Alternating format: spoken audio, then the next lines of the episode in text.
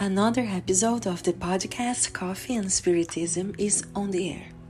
This is Lorraine Nogueira, and on today's episode, Gustavo Silveira brings us a message from Emmanuel through Chico Xavier's psychography, taken from the book Study and Live, chapter 33, entitled Injured Souls.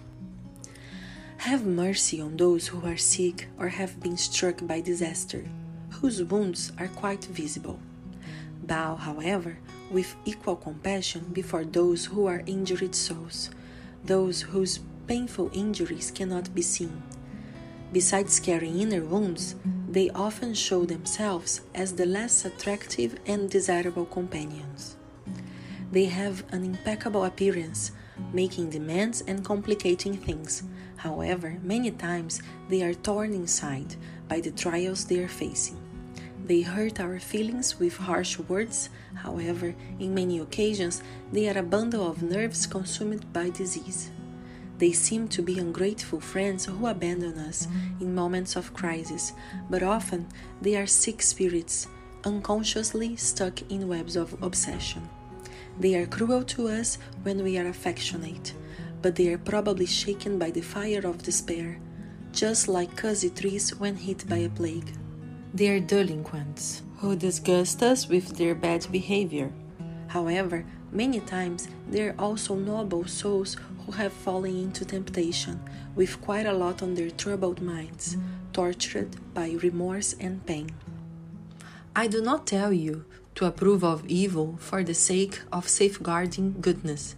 Rectifying is important to keep things in order, just as medicine is necessary to keep us healthy.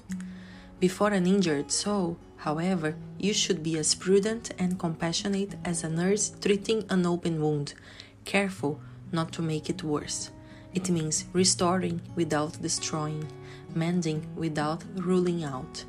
Do not ignore that those lost brothers are imprisoned in shadow mazes, and it is necessary to guarantee them a proper way out.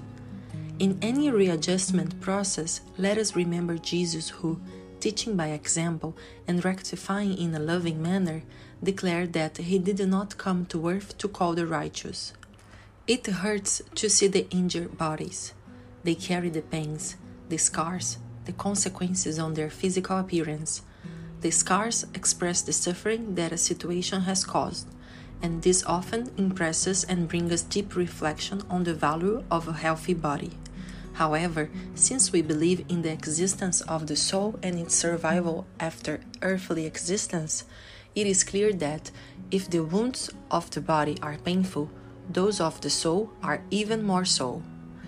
A wounded soul, often hidden in a beautiful and well groomed physical appearance, expresses unimaginable pains because they are more difficult to treat.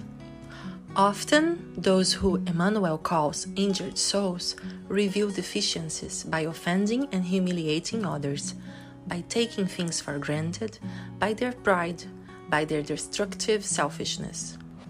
Being sick in spirit, they only see themselves and try to diminish others so that their littleness does not show. Who are the injured souls? All of us who have not yet learned that pride and selfishness create multiple wounds in the spirit itself. All of us who, instead of encouraging, decide to point out flaws, as if we didn't have them.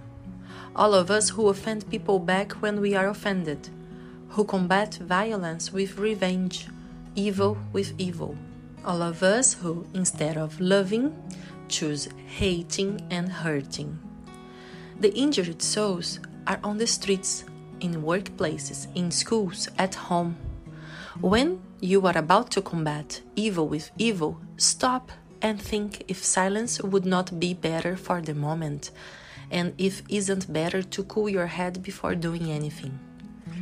And when people attack us, let us try to see them as injured souls who are more in need of our love and compassion than our hatred.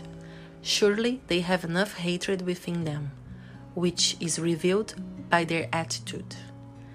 And that we shall heal with love. May Jesus always inspire us, and until the next episode of Coffee and Spiritism.